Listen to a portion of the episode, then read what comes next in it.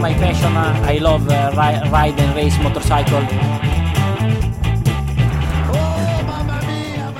Et bonjour, bonsoir à tous et bienvenue dans ce nouvel épisode de la boîte à clapper. Je suis super content de vous retrouver après cette trêve estivale. Je vais pas vous la faire, vous dire oh là là c'était long et tout. Franchement, j'ai kiffé, euh, j'ai passé un bon été, il n'y a pas de problème. J'ai pas parlé de moto GP, j'ai pas eu à sortir mon micro vraiment, donc euh, je vais pas vous faire genre euh, c'était trop long. Pas du tout, mais je suis quand même content d'être de retour pour débriefer la course de Silverstone. Et pour ce faire, l'équipe est un petit peu spéciale. Comment va Maxime déjà? Ça va, ça va bien toi mec? Eh ben écoute, ça va. Est-ce que t'as passé un bon été?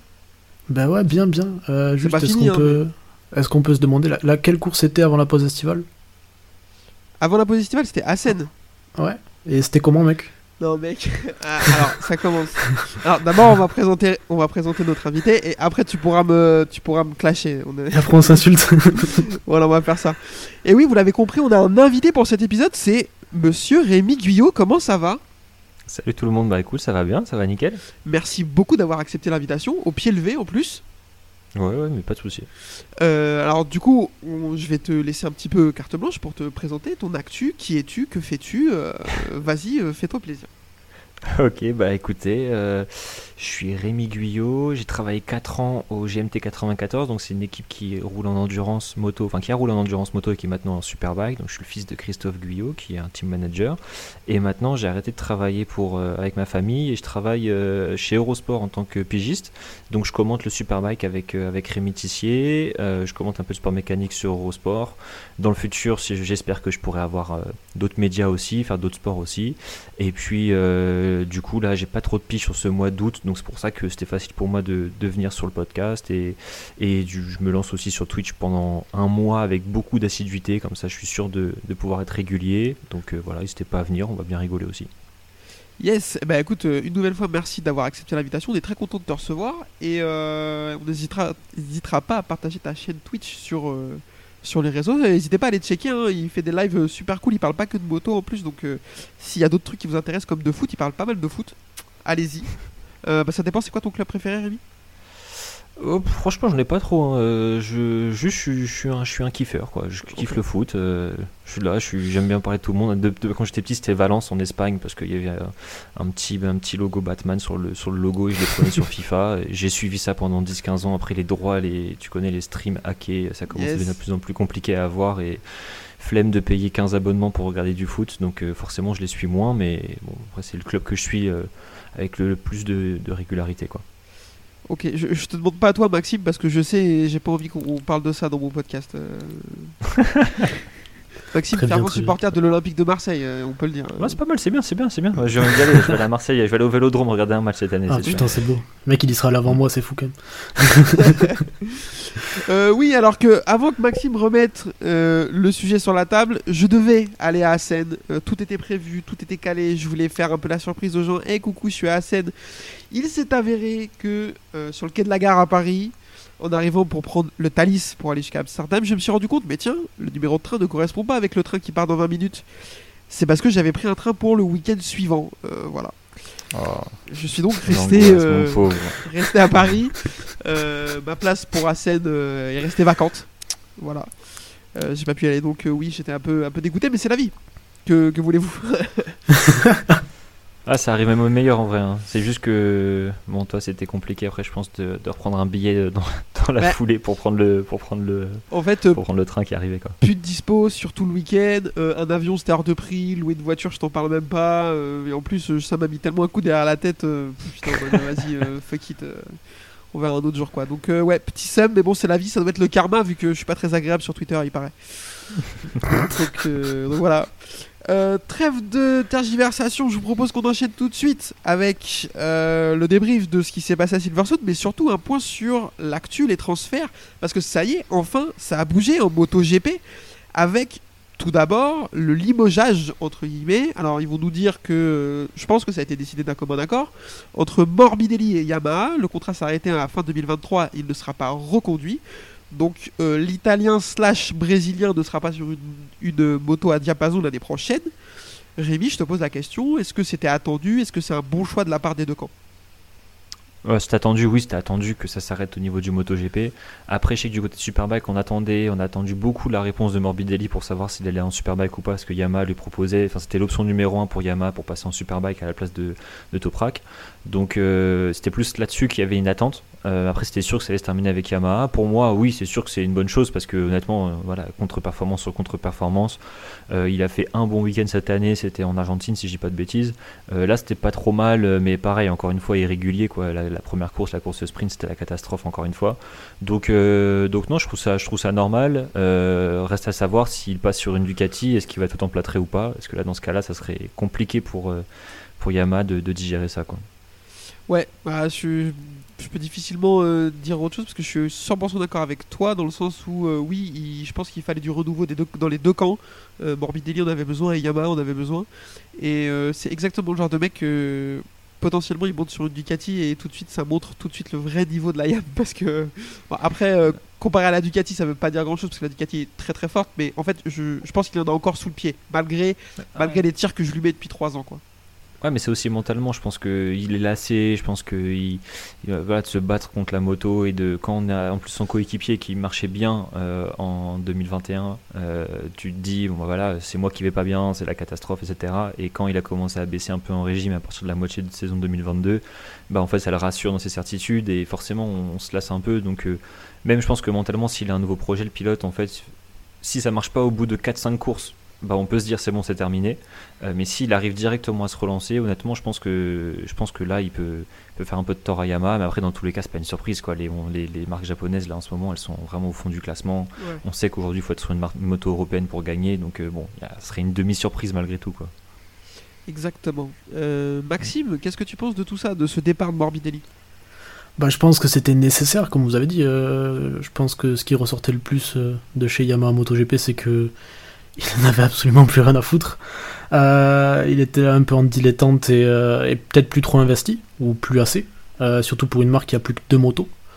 donc bon, je pense que c'est un gagnant-gagnant pour les deux. C'est ce qui ressort apparemment, ce qui se dit, c'est que euh, au lieu de passer du temps euh, à travailler chez Yam, il passait du temps au ranch à faire le zazou avec euh, ses copains. Quoi. Alors après, c'est de l'entraînement pour lui, mais est quel est le niveau d'investissement qu'il avait avec Yamaha depuis 3 ans Ça, on le sait pas, mais potentiellement, il n'était pas au niveau attendu. quoi. Ouais, après. Même, euh, excuse-moi, désolé, je t'ai coupé, mais non. du, du, côté de, de, chez Yamaha, je sais qu'on a eu quelques retours et apparemment, même au ranch, il se faisait déposer par tout le monde, etc. J'exagère un peu en disant ça, quoi, mais, mais apparemment, c'était pas simplement une question de sur la moto GP, ça ne va pas, etc. C'était que euh, dans le comportement sur la piste, etc., apparemment, au ranch, de ce que moi j'avais pu entendre de, de, de Yamaha Superbike, etc., c'est que Morbidelli, euh, l'équipe technique de Yamaha officielle, c'était pas forcément hyper ravi, enfin sûr et certain que c'était l'homme à avoir pour, euh, pour remplacer Toprak, parce qu'il y avait cette, euh, ce côté orange où ça se passait pas non plus hyper bien en termes de performance. Après, bon, c'est l'entraînement, c'est totalement autre chose, quoi. Mais en tout cas, du côté italien, c'était pas, pas forcément euh, la joie absolue à l'idée d'accueillir Morbidelli en Superbike aussi, quoi. Euh, toi, t'avais autre chose à dire, Maxime, sur Morbidelli ou, ou j'enchaîne sur Rins euh, Mec, écoute, on a des insides, qu'est-ce que je te dise de plus J'ai des visions que depuis mon canapé, moi. Euh, non, mais à part, à part que le mec, forcément, je sais pas comment ils l'ont traité non plus en, en, interne, quoi. Donc peut-être qu'à un moment donné, ça l'a un peu aussi démotivé et qu'un nouveau projet lui remettra peut-être un peu la tête dedans, contre les blessures et le fait qu'il se fasse déposer. peut-être qu'il était pas au top. Plus en plus, si à l'intérieur il l'écoute pas forcément ou il est pas il se sent pas très crédible. Euh, ça peut être compliqué dans sa tête, je pense. Yes, bah de toute façon, euh, un changement de moto pour lui ne pouvait être que bénéfique euh, pour sûr psychologiquement déjà. Pour l'instant, pas de guidon pour l'année prochaine, donc on va voir. Ce qui est sûr, c'est que son guidon à lui, chez Yamaha, est repris par l'ami Alex Rins. après une saison tronquée de blessures chez Tekindolo, il va aller devenir le coéquipier de Fabio Quartararo. Et là, je suis super intrigué par votre avis là-dessus parce que j'ai entendu tout et son contraire et j'ai un avis un peu particulier. je vous pose la question, Maxime, qu'est-ce qu'on pense de cette arrivée chez Yamaha? C'est un peu un gamble, hein. c'est euh, pile ou face. Hein. C'est-à-dire que tu passes d'un moment où tu as 4 motos à 2, tu te plains parce que ça fait 3 ans que tu qu'une seule personne qui est viable sur l'usine sur et tu prends un mec qui t'es pas sûr qu'il fasse l'entièreté de la saison euh, dessus, quoi. Enfin, c'est quand même quelqu'un qui se blesse souvent. Euh, je pense que t'as besoin de retour technique, retour d'infos pour euh, développer. Peut-être que Rin c'est pas mauvais là-dessus, mais en tout cas, ça t'assure pas toujours de moto à temps plein avec un Top Gun dessus. Mais après, hors de ça, dommage que sa blessure tombe maintenant parce qu'il était vraiment sur une sacrée forme, je pense. Il surperformait sur la Honda et sortait d'une bonne fin de saison avec la Suzuki, donc ben, à voir le Rins qui retrouve quoi. Euh, Rémi, euh, qu'est-ce que toi tu penses de cette arrivée pour Yamaha? Moi, pour moi, honnêtement, je pense que. Franchement, je pense que c'est une très bonne chose. Honnêtement, je pense que c'est. Que le pilote euh, sur la Suzuki, déjà la Suzuki, la Yamaha en termes de comportement de moto, on sait que ça se ressemble plus ou moins. Euh, je veux dire que les pilotes qui vont performer sur la, Suzuki, dans la théorie, on entend souvent que c'est des pilotes qui peuvent performer sur la, sur la Yamaha. On l'avait vu avec Vignales notamment. Euh, en termes de pilote, pour moi, il- cette année, il se blesse beaucoup, il tombe beaucoup parce que voilà, il a une Honda malheureusement pour lui. Sur la Suzuki, il tombait quand même pas mal. Il s'est fait battre par, par Mir en vrai en 2020 et sur, sur, sur des saisons complètes. Donc ok, mais je pense que la stratégie de Yamaha c'est de faire en sorte que Fabio il soit de nouveau euh, aux avant-postes. Et on sait que Fabio, de ce qu'on comprend maintenant après euh, une saison et demie euh, hyper compliquée, euh, c'est qu'il a besoin d'être poussé un peu quoi. C'est un peu comme euh, voilà, faut avoir faut avoir une carotte devant, c'est-à-dire qu'il va avoir besoin de, moments où il va avoir un pilote devant lui en qualif qui va lui coller 5 dixièmes sur une séance pour le remettre en question, pour pas qu'il se focalise simplement sur son matériel, mais qu'il se focalise sur lui aussi. Parce que bien sûr qu'on sait qu'il y a un déficit de matériel par rapport aux motos italiennes, mais je pense que le pilote des fois peut mieux faire. Et lui-même, il s'en est plein en vrai de, de Morbidelli, de fait euh, de se dire euh, je sais pas ce que la moto elle vaut parce qu'en soi il est tout le temps 17ème, 19ème, 20ème et que du coup pour lui c'est compliqué de se, de se positionner. Et je pense que Rins, ok, il va pas avoir la régularité d'être dans le top 5 à la fin peut-être, euh, voilà, mais c'est sûr qu'il va être dans, sur des podiums. Je pense même qu'il peut gagner des courses, Euh, mais c'est aussi ça dépendra de la Yamaha comment elle évolue bien sûr. Mais je pense qu'en termes de, je pense vraiment qu'en termes de, de, de pari, euh, moi pour moi ça me paraît totalement cohérent et je vois bien le, je vois bien le, je vois bien l'association des deux quoi. Yes, bah écoute, je suis assez d'accord avec vous deux, dans le sens où, euh, pour moi, c'est inespéré pour Yamaha d'avoir un line-up de pilotes aussi fort avec la moto qu'ils ont.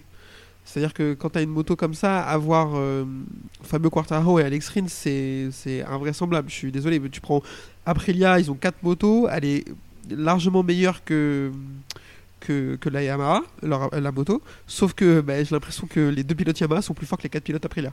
Enfin, dans mon Oh, esprit. T'abuses. J'abuse un peu, mais ok. Un petit peu, ouais. T'abuses fort. Bah, oh, Parce qu'en l'état Ouais. des choses, euh, je pense que ben, Espargaro est un meilleur développeur que Quartararo. Euh, Vignales, bah, Vignales, tu peux dire ce que tu veux, mais c'est pas, moi j'ai c'est le mauvais. Et, et Oliveira, quand il a son corps entier sur lui, euh, de ses, ses propres, ses pleins moyens, euh, ça joue aussi. Donc, euh, bah, Moi j'ai le choix. Moi j'ai le choix entre les 6. Pour moi, les deux qui arrivent en tête, euh, c'est Quartaro en 1 et après je réfléchis entre Rins et Espargaro. Voilà.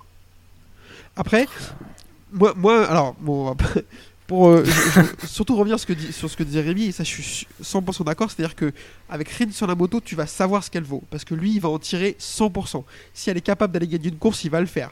Par contre, euh, bah, potentiellement, les deux autres, il la met en 8 dans le bac à gravier. Ça, c'est Ouais, potentiellement ça.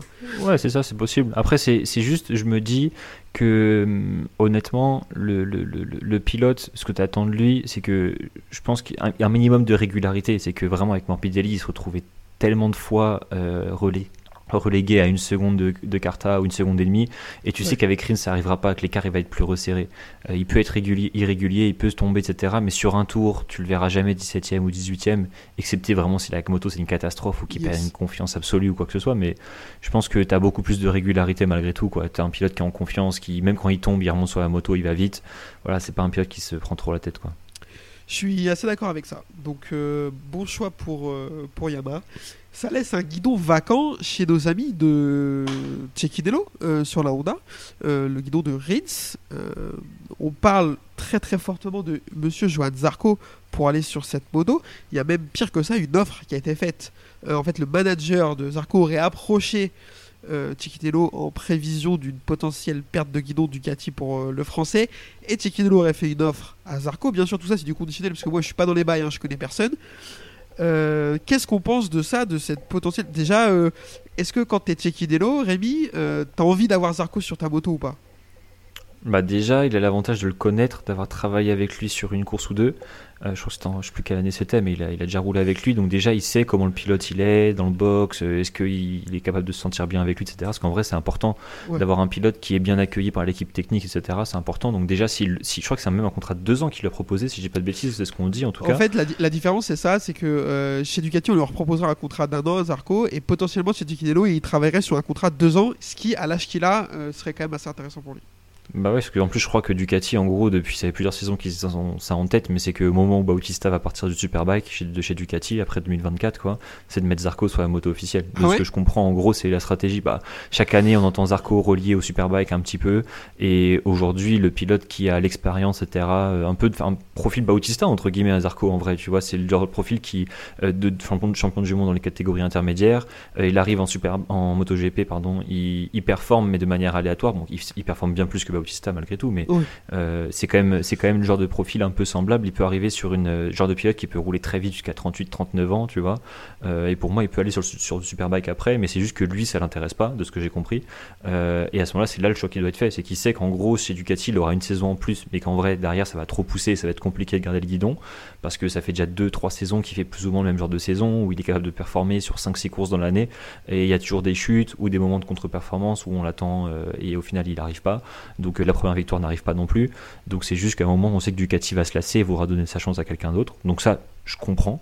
Euh, mais c'est vrai qu'il apporte de la régularité aussi parce que voilà, malgré tout, dans les conditions mixtes, il est toujours là, etc. Donc bref, à la fin, je pense que si j'étais Johan, honnêtement, je pense que je resterais sur la Ducati dans la mesure où je préfère faire une saison où je sais que j'ai le matériel qu'il faut pour gagner plutôt que de juste être en MotoGP pour être en MotoGP parce qu'aujourd'hui quand tu es dans le team LCR c'est ce que tu es c'était juste là parce que tu es en MotoGP et tu t'espères pas grand chose euh, sauf Rins qui a fait voilà qui a fait un truc de fou.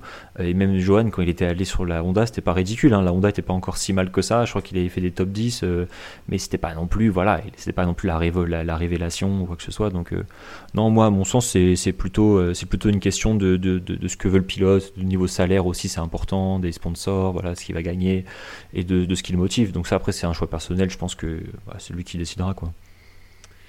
Yes, euh, Maxime, même question. Euh, ça a été plutôt bien expliqué par Rémi. Je sais pas si tu as quelque chose à ajouter. Moi, non, sûr. Bah, mec. non, non, non. Euh, moi, ce qui me fait peur un peu, c'est voir Zarco sur une Honda. c'est, enfin, faut se rappeler quand il était chez KTM, quoi. Sur une moto qui marchait pas forcément. Il a vite été frustré. Il, enfin, il a eu du mal à prendre son temps. Voilà, bon après, euh, il était sur une équipe usine, euh, il fallait que ça marche. Là, il aura moins de pression sûrement et, et des, des, excuses, euh, beaucoup plus que quand il était chez KTM en tout cas. donc bon, ben après, de toute façon, comme il disait lui, hein, comme disait Rémi, pardon, c'est c'est lui qui choisit, on peut pas choisir pour lui, c'est lui voir ses objectifs quoi. S'il veut vraiment continuer à, à, chasser cette victoire-là. Et pourquoi pas, après, quand il sera chez Ducati, euh, on sait jamais, tu sais, il sort la saison de sa vie, euh, peut-être il re-signera un contrat de plus, euh, peut-être il pourra descendre chez Grésini, enfin, tu sais pas après ce qui peut se passer. À lui de voir les, challenges qu'il veut se lancer, quoi. Soit être serein, soit se relancer un dernier challenge et aller peut-être arracher une deuxième année de contrat chez Ducati, je sais pas. Ouais, bah alors ça va être un pari sur lui-même, comme tu dis. Est-ce qu'il se dit, ok, euh, s'il m'offre le contrat en 2024, je le prends et euh, je donne tout pour leur montrer que je mérite suite 2025, etc. Mais ça, c'est censé, il est censé faire ça depuis le début quand même, à chaque fois, vu qu'il a des contrats d'un an. Et comme le dit Rémi, euh, des fois, en fait, il a des, espèces de trous d'air qui font que c'est compliqué. Et le vivier de pilote Ducati, il est quand même conséquent. Donc c'est compliqué de garder un guidon, notamment un guidon d'usine, parce que chez Pramac, c'est un guidon d'usine qu'il a. Donc euh, compliqué. Après aller chez Cecchinello, c'est pas un si mauvais choix. La moto, ok, elle est. Sauf que t'es chez Honda, les mecs, ils ont. Enfin, je pense qu'ils ont une, une, envie et une motivation à faire avancer la moto qui, de mon point de vue, est plus grande que chez leurs copains euh, japonais de chez Yamaha. Donc euh, j'ai l'impression qu'aller chez Honda, même si c'est dans un team satellite, t'as un peu plus de garantie d'à un moment donné à terme avoir une moto décente que quand tu vas chez Yamaha. Ça, c'est. Non, ouais, t'as aussi l'après, entre guillemets, l'après MotoGP qui, qui chez Honda est, est, assez solide dans la mesure où as, ils sont investis dans tous les championnats, même en endurance. Tu sais que tu peux aller à Suzuka et jouer des victoires à chaque fois. Donc euh, voilà, mais de ce que je comprends de Johan, c'est que c'est pas cette partie-là qui l'intéresse le plus aujourd'hui. En tout cas, il est vraiment focus sur le MotoGP.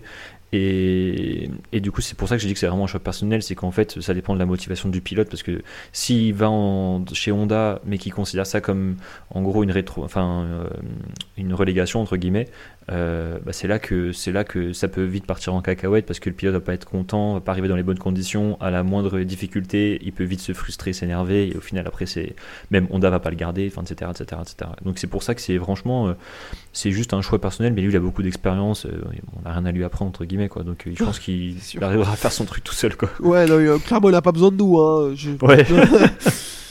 Euh, tout ça nous amène au micmac Ducati qui doit être réglé par nos amis euh, Tarzozzi et Siabati parce que Daligna lui il fait juste en sorte de faire aller vite la moto. Le reste je pense que c'est pas lui qui gère. Euh, en tout cas c'est un peu compliqué pour eux parce que ils ont donné les clés du camion entre guillemets à Marco Bezzecchi. Ce qui se dit c'est qu'il lui aurait dit à Bezzecchi tu fais ton choix. Ou tu as une moto de l'année précédente chez VR46 ou tu prends le guidon chez Pramac de Zarco de la moto de la, avec la moto de l'année officielle parce que euh, ils sont aujourd'hui ils veulent pas mettre 5 motos officielles et ils veulent surtout apparemment pas donner de moto officielle à VR46 ça c'est des on dit hein, rien de rien des, ah, c'est ce, qui a été dit hein, c'est ce qui a été fait comprendre est-ce que est-ce que aussi euh, Pramac voudrait la lâcher? C'est toujours pareil. Parce que bah, est-ce que est-ce que, est que Pramac veut, garder, veut pas garder Zarco mais absolument avec une euh, moto de l'année? Quand, quand Pinocchio a dit qu'il voulait, il a dit qu'il voulait garder Zarco. Je pense qu'ils n'ont pas trop le choix. À mon avis, si Ducati dit bah non, mais nous on, vous donne une moto de N-1 et vous la donnez à Zarco parce que la moto de Zarco va la donner à Bezzeki, je pense que Pramac ils vont faire ce qu'on leur dit. Enfin, tu vois, en, vrai, il a dit lui-même quand Pinotti il a dit moi je vais garder Zarco, mais à la finale c'est pas moi qui décide. Ouais, après c'est ce qu'il dit devant les journalistes français. Bien euh, sûr. Est-ce qu'en coulisses il dit pas bah, genre je veux Zarco et la haine ou, euh, ou sinon bah, il lui dit bah, mec t'as la haine mais euh, c'est Bezzeki quoi. Enfin, je pense que possible, quand, quand, quand t'es euh, quand es Ducati en fait, euh, t'as tout intérêt à mettre euh, Bezzeki sur une moto de l'année. Enfin, oui. C'est le futur et de toute façon tu dois mettre la, pression sur les sur les sur l'équipe usine. Y a pas. Et puis de toute façon Pramac a dit ce week-end, on veut jouer le top 1, on veut être la meilleure équipe, donc ils lâcheront jamais la moto de l'année. Et puis en plus, si tu veux pas frustrer Bezzeki et lui dire ok, vous voulez pas me donner de moto de l'année, bah, je vais aller voir un autre qui va me la donner. il faut le faire rapidement. C'est comme Martin ça. C'est comme Martin, tu veux qu'il aille voir où? Ouais, c'est vrai. Il ira voir nulle par ailleurs. Euh, je pense que. Après, là où c'est bête, euh, je pense que c'est Zarco, faudrait pas trop qu'il force parce que tu vois ce que, fait les... ce que font les, les pilotes avec la N-1. En vrai, euh, ça reste un package ultra solide. Hein. Ah bah, bien sûr. Bah, Donc. Aujourd'hui, le, ce, qui, qui, serait dispo, c'est le guidon de DJ Antonio parce que ça a été acté qu'il serait plus là l'année prochaine. en interne apparemment. si Zarco il a l'opportunité de récupérer ce guidon, je pense qu'il faut pas réfléchir à deux fois. Bah, je pense qu'en fait, euh, enfin, je veux pas faire de la, de la spéculation, mais euh, ce qui s'offre à Zarco, c'est une N-1 chez Grésini ou une moto de l'année chez LCR. Je pense que c'est ça aussi. Je pense que c'est à peu près ça. Et euh, dans tous les cas, tu as une relégation. Et soit tu as une relégation sur une moto mauvaise, mais de l'année, donc usine, donc tu vas tester des pièces et tout, un challenge intéressant. Soit tu as une relégation, mais sur une moto de l'année d'après. Donc après, c'est une question aussi d'égo, je pense on peut pas. non, puis après, même les, les façons de la cuisine. Là, en vrai, la moto d'usine, la différence entre la moto d'usine euh, des, des, quatre, enfin des deux officiels et des deux Pramac par rapport au Grésini et à VR46, c'est un film, quoi. Ouais. C'est. Je pense qu'en termes de performance, ça se voit dans tous les cas, quoi. Je la stratégie, la stratégie Ducati, ça a été de, ça a été en gros de, de faire en sorte que les teams satellites puissent battre les teams d'usine et simplement que Ducati soit devant. En gros, c'est ça la stratégie. C'est qu'on veut des Ducati devant, on veut que ça gagne qui que ce soit, on s'en fiche, on veut que ça gagne, et à la fin, il, sera, il s'avère que c'est payant, parce que maintenant, c'est toutes les Ducati qui gagnent.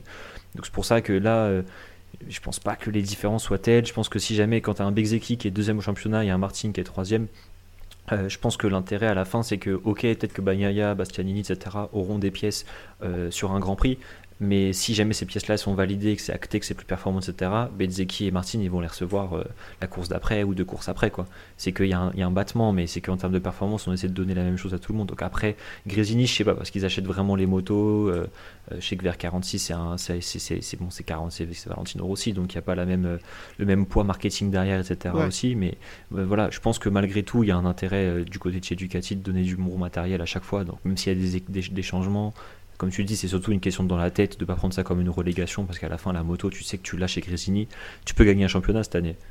Bah, euh, quand tu vois ce que, ce que, font, ce que fait Alex Marquez euh, sur la Grésini, euh, moi, pour moi, Alex Marquez, c'est pas beaucoup plus fort que Joao Zarco. Non, mais c'est très bien qu'il soit là-bas. Ça, lui va très bien, Grésini, je pense.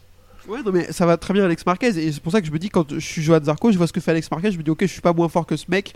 Il est capable de gagner des sprints et de, et de se placer pour des podiums. Bah, je peux le faire aussi, quoi, tu vois. Ouais. Après, il y a aussi un autre truc, euh, je trouve qui est un- peut-être important, c'est que c'est important pour Ducati de filer une moto de l'année à, à Bezzecchi parce que, enfin, je sais pas, je me mets à leur place. Imagine, euh, c'est, enfin, t'as, t'as quatre mecs qui roulent avec une moto usine et c'est un mec avec une moto de l'année d'avant qui va chercher le championnat. Ouais.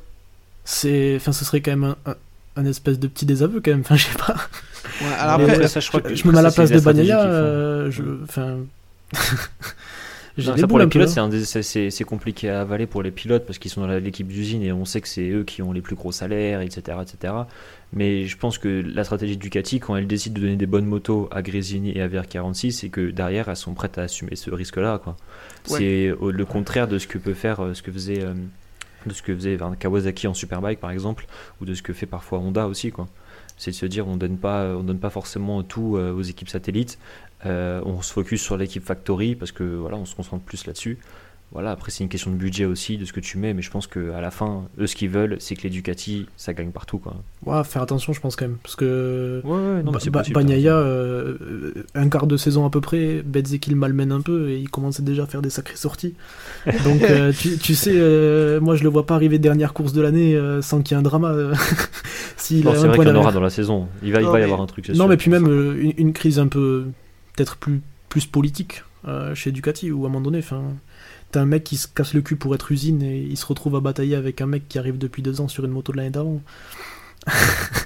Ouais, mais après, tu sais, quand t'es, la marque et que ta marque, tu sais que Ah, c'est la sûr, meilleure je suis et qu'elle gagne tout, t'es plus fort en fait. T'es plus fort que le pilote. Le pilote, il, il va même avoir du, il va même pas oser lever le ton parce qu'il sait qu'il a le meilleur matériel, la meilleure équipe, etc. C'est vrai que ce truc-là, ça peut arriver. Tu vois, par exemple, euh, les frustrations entre Team Usine, Team Satellite, on l'a vu, Reed s'est dit, je pars de chez Honda parce qu'ils sont focalisés que sur la factory, etc. Euh, tu as ces frustrations, même quand les, les- le, Team Satellite euh, bat la Team Factory, tu as ces frustrations même dans le Team Ouais. Factory, etc. Ouais. J'ai l'impression que du côté de chez Ducati, tu as vu à chaque fois, on vient féliciter euh, Shabati, enfin tout le Bien monde. sûr. Euh, ils viennent féliciter dans le pack fermé les pilotes Ducati qui ont gagné. Et tu vois pas ça dans toutes les marques. Tu vois pas ça dans toutes les marques. Pas chez Yamaha, c'est sûr. Ils en ont que deux de toute façon. donc. Ils ont personne, à féliciter. eux, hein. Euh, messieurs, on a fait un gros point sur les transferts. Je vous propose qu'on enchaîne euh, avec ce qui s'est passé à Silverstone, mais ça nous empêchera Euh, pas de revenir. Vas-y, vas-y. on n'a pas parlé d'Acosta, mais c'est le bordel Ouais. chez KTM. Bah, ouais, vas-y. Ouais, je, je suis désolé, mais enfin, t'as les deux moto-usines qui sont censées être bloquées. euh, ils ont confirmé euh, Fernandez. Euh, Euh, non, grave normalement. ah ben Fernandez a été confirmé par euh, la hôte de chez Tech 3. Ah, c'est vrai Ils ont dit Ah. qu'ils voulaient le garder, absolument le garder. Il a- il- je crois que c'est comment il s'appelle Poncharal qui a dit qu'il voulait garder l'année prochaine Fernandez. Après bon, ils font pas forcément ce qu'ils veulent, mais, mais euh, lui, lui a Ouais, dit qu'il ouais. avait été assuré de rester par KTM, etc. aussi. Donc euh, je crois que Bayer il pousse pour euh, introduire une cinquième moto. Ouais, À, à défaut, se de- dit. à défaut, Il à a- défaut d'avoir réussi à avoir euh, LCR ou. euh, Voilà, il a approché, il a approché le CR pour mettre 6 motos, etc. Mais tout ça, ça fonctionne pas. Donc, euh, ils essaient de trouver des solutions un petit peu euh, en grattant sur le règlement, mais est-ce qu'ils vont réussir? Après, Acosta, il a quand même les balls entre guillemets euh, de mettre la pression. Genre, euh, ok, c'est un pilote très très fort et pour moi, c'est un crack. hein. mais mec, euh, arrivé, il, est en train- il- il est en train de faire. il- Enfin, je veux dire, c'est un, un petit. euh, un mec de 18 ans, un petit espagnol de 18 ans avec un appareil dentaire qui est en train de faire vaciller une des plus grosses marques de moto du monde, euh, tu vois, euh, à un moment donné. euh, Enfin, Ouais, c'est vrai que calmez-vous. c'est surprenant ça, parce que c'est vrai que même en Formule 1, tu vois, t'as l'habitude de voir des pilotes qui n'ont pas la porte de la Formule 1 qui s'ouvre alors qu'ils sont champions du, champions du monde Formule AE, etc. Et Formule, Formule, A- Formule 2, pardon. Et, euh, et en gros, euh, ils doivent partir au Japon, des trucs comme ça, pour faire des championnats annexes, le temps que la Formule 1, il y a, y y y un baquet qui, qui soit disponible. Et en MotoGP, tu sens que les, les- les équipes elles sont beaucoup plus perméables à ça, aussi parce que tu n'as pas d'alternative. Le Moto 2, on sait qu'une saison, tu peux être champion du monde, mais c'est des championnats qui sont tellement bizarres, honnêtement, c'est tellement difficile à décrypter à chaque fois. Ouais. Euh, mais les pilotes, ils ont tous l'air de dire que c'est hyper compliqué, que tu as l'impression, même le dernier, qu'il attaque comme un fou furieux et que c'est hyper dur, que l'année prochaine, tu même pas sûr d'être dans le top 5, quoi, en fait. Et, euh, et du coup, ils ont, je sens que cette peur-là, en fait, du côté de Moto 2, la catégorie, on voit que c'est un peu la- le parent pauvre en vrai du MotoGP, enfin du paddock, parce qu'à chaque fois, euh, elle passe après les, après les courses MotoGP à Silverstone. Euh, c'est à, à moitié à regarder, parce Ouais, que c'est compliqué à décrypter. euh, et les pilotes, ils ont peur parce que c'est des motos qui sont dures à piloter.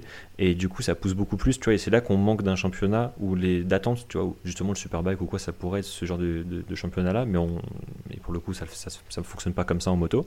Et, et c'est pour ça que c'est plus, ils sont plus, plus perméables au stress au niveau des, des, des constructeurs et tout. C'est qu'ils ils savent très bien que, je sais plus qui c'était le pilote, c'était Joe Roberts, je crois. Il devait aller chez Aprilia, il a refusé. Ouais. Euh, tu vois, après, tu as des pilotes comme ça qui, qui peuvent euh, se dire, vas-y, bah, j'ai pas ce que je veux là, je vais aller dans cette marque-là, et ils perdent le talent qu'ils voulaient à la base. Bah, typiquement, c'est Marc Marquez, en vrai, qui est parti de KTM à, à Honda. Ouais. Donc, euh, en vrai, ils peuvent se bien mordre les doigts. Après, c'était pas Euh, Jorge à Jorge. Martin aussi, hein. Jorge Martin pareil. Ouais, euh, Martin il- aussi, ouais. Donc euh, c'est plus de ça dont ils ont peur, c'est qu'ils ont rien à proposer en fait en dehors du Moto 2 quoi. Exactement, mais euh, moi je trouve qu'il a la conf quand même. hein. Il se pointe euh, au micro. Oui, bah moi je vais en moto GP, j'en ai rien à cirer. euh, il est où le problème? Euh, ah, Frère, calme-toi quand même. Ouais, c'est Ouais, vrai, mais c'est il vrai. toujours eu- l'ego un peu gros quoi. Il a toujours eu la conf et ça, Mm. ça a toujours marché aussi, Mm. quoi. Donc, euh, Yes. pas d'intérêt qu'il redescende pour l'instant, je pense. Est-ce qu'on a fait le tour, messieurs? Est-ce qu'on peut passer au débrief de ce Grand Prix? Euh, C'est parti pour la course Moto 3. La course Moto 3 sur ce circuit de Silverstone. Et la première question, je la pose à tout le monde. Donc Rémi, tu n'y échapperas pas. Que penses-tu de ce circuit? Moi je pense je- ce que je pense de Silverstone? Ouais. J'ai vu sur Twitter que t'étais pas très content. Moi j'en Non. suis plutôt content. Alors, en fait, moi, alors, pour être transparent, c'est un de mes circuits préférés euh, au monde. Je l'adore, mais c'est un circuit de voiture en fait. Et je trouve que, euh, alors, il me dérange pas spécialement le calendrier MotoGP, mais à mon avis, Donington serait mieux, même si avec les MotoGP actuels, je me demande s'il est pas un peu petit. À mourir. Ouais, hein. en fait le truc, ouais, euh, Donington c'est c'est- c'est c'est vraiment petit et je sais que déjà en Superbike euh, les pilotes tu vois ils, ils disent qu'ils s'arrêtent jamais. euh, de, enfin, au niveau des avant-bras, etc., c'est compliqué apparemment. Mais honnêtement, ce que j'aime bien à Silverstone, c'est que déjà, ce qui est assez bizarre, c'est que c'est un hyper grand circuit et les écarts sont souvent ultra serrés. Euh, et surtout, c'est que tu vois en termes de pilotage, c'est qu'en fait le circuit, tu sais, c'est- c'est cassure rapide avant les lignes droites. Euh, en fait, quand tu suis un pilote, j'ai l'impression que ça les... c'est plus facile en fait de pouvoir remonter sur un pilote et du coup de faire un dépassement et de se positionner pour doubler au frein au bout d'une ligne droite. Et il y a des circuits où c'est pas comme ça, tu vois. Ouais. Et je trouve qu'on a quand même beaucoup de dépassements. J'ai pas les stats ou quoi que ce soit en termes de nombre de dépassements et tout, mais je trouve qu'on a un circuit qui est long, qui est grand, donc c'est-à-dire que bah, moi je trouve ça plutôt cool qu'il y ait pas mal de virages. Euh, deux, c'est serré. Trois, il y a des dépassements.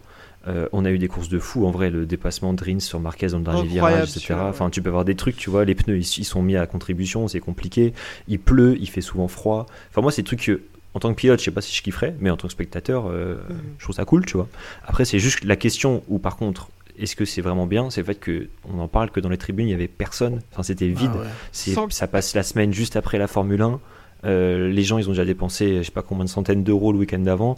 Euh, c'est, enfin, d'enchaîner d'un point de vue. En fait, ça serait intéressant si, d'un point de vue entre guillemets écologique, tu te dis, vas-y, on fait les deux grands prix côte à côte, comme ça, on garde les mêmes infrastructures, on garde tout pareil, on partage entre Liberty Media et Dorna le fait de l'organisation des grands prix. Ok, tu fais un truc euh, cohérent, tu vends les deux packs, tu vends pack Formule 1, pack MotoGP, Ouais, c'est clair. tu fais une stratégie marketing, un truc un peu, un peu novateur, ça peut être intéressant. Mais là, en fait, j'ai fait chacun de son côté, juste on met les deux trucs côte à côte, on s'en fout. Il y a personne dans les tribunes alors que c'est l'Angleterre quand même, quoi, c'est un truc important.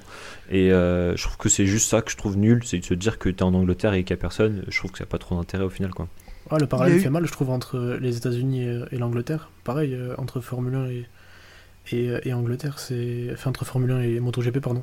Euh, où tu arrives à remplir, mais les États-Unis, les images, quand il y a la Formule 1, c'est- c'est indécent le monde qu'il y a. Et euh, c'est là où tu vois que la MotoGP touche quand même vachement moins de monde et moins de monde depuis qu'il y a plus Rossi, malheureusement, je pense. Oula, moi j'aurais pas tenu cette conclusion, mais ok. Ouais, je sais pas trop aussi. En fait, j'ai l'impression que les journalistes anglais, en tout cas, qui, su- qui suivent, etc., j'ai l'impression que c'est. J'ai l'impression que c'est aussi une question de calendrier, comment c'est fait, la promotion.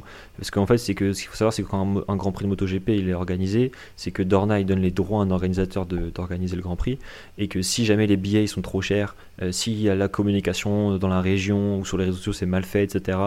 bah, c'est pas trop du problème de Dorna à partir du moment où ils savent qu'ils ont signé pendant 5 ans à Silverstone, dis une bêtise, euh, eux ça va continuer quoi. Ouais. Donc euh, si jamais c'est mal promu, le, le, le- le- en fait t'as l'impression que le, sport va pas être, va pas trop fonctionner dans le pays, alors qu'en fait euh, c'est hyper important. On a eu le truc en Indonésie, nous en Superbike, Indonésie, Asie du Sud-Est, plus grand marché du monde, on te le dit que c'est le pays de la moto, tout le monde en regarde, etc.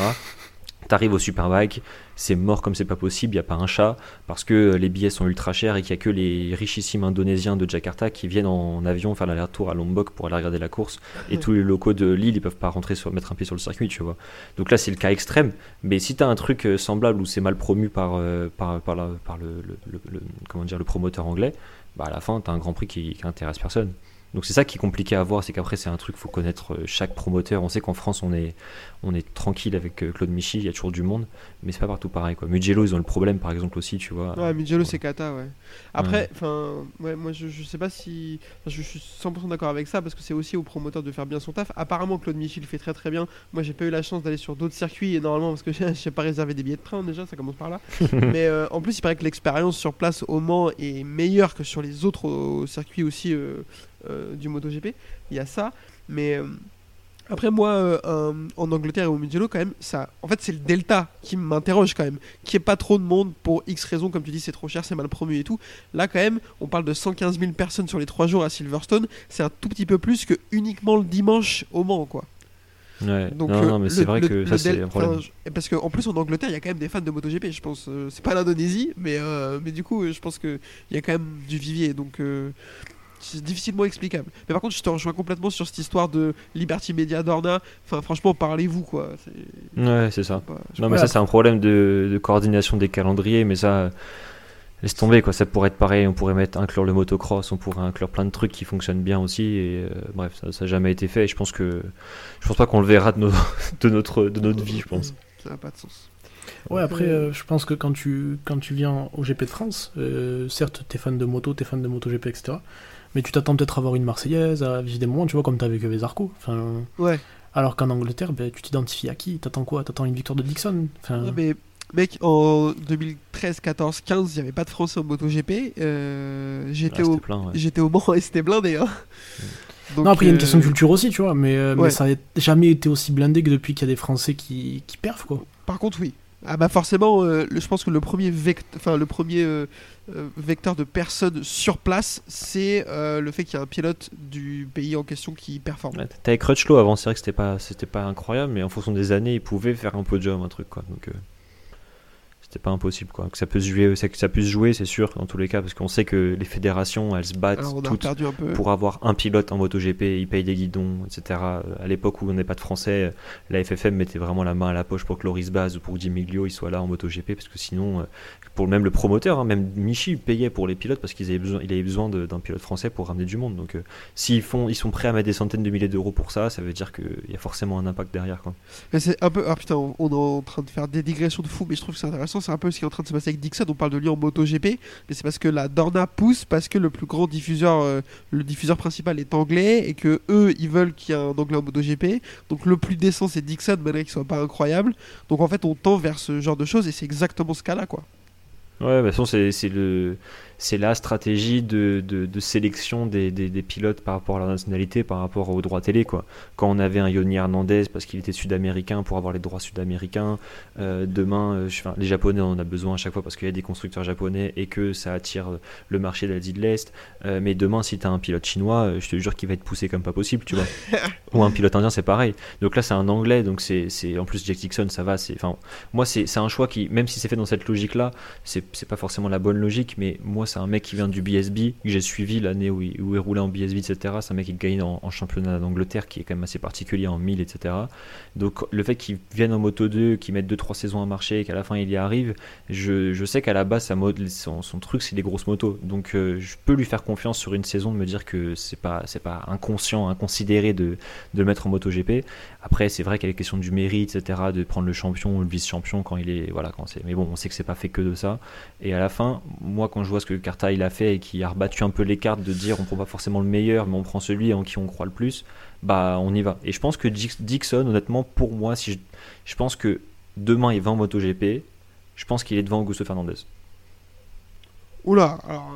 euh, Ouais, ça c'est mon petit truc à moi, tu vois. Moi je te le dis, je pense qu'il monte, je pense qu'il euh, monte, pour moi il on est parlera devant de Moto Augusto 3 tout à l'heure, mais là c'est giga intéressant. Moi, je, je, je partage pas du tout ton analyse sur euh, Jack Dixon.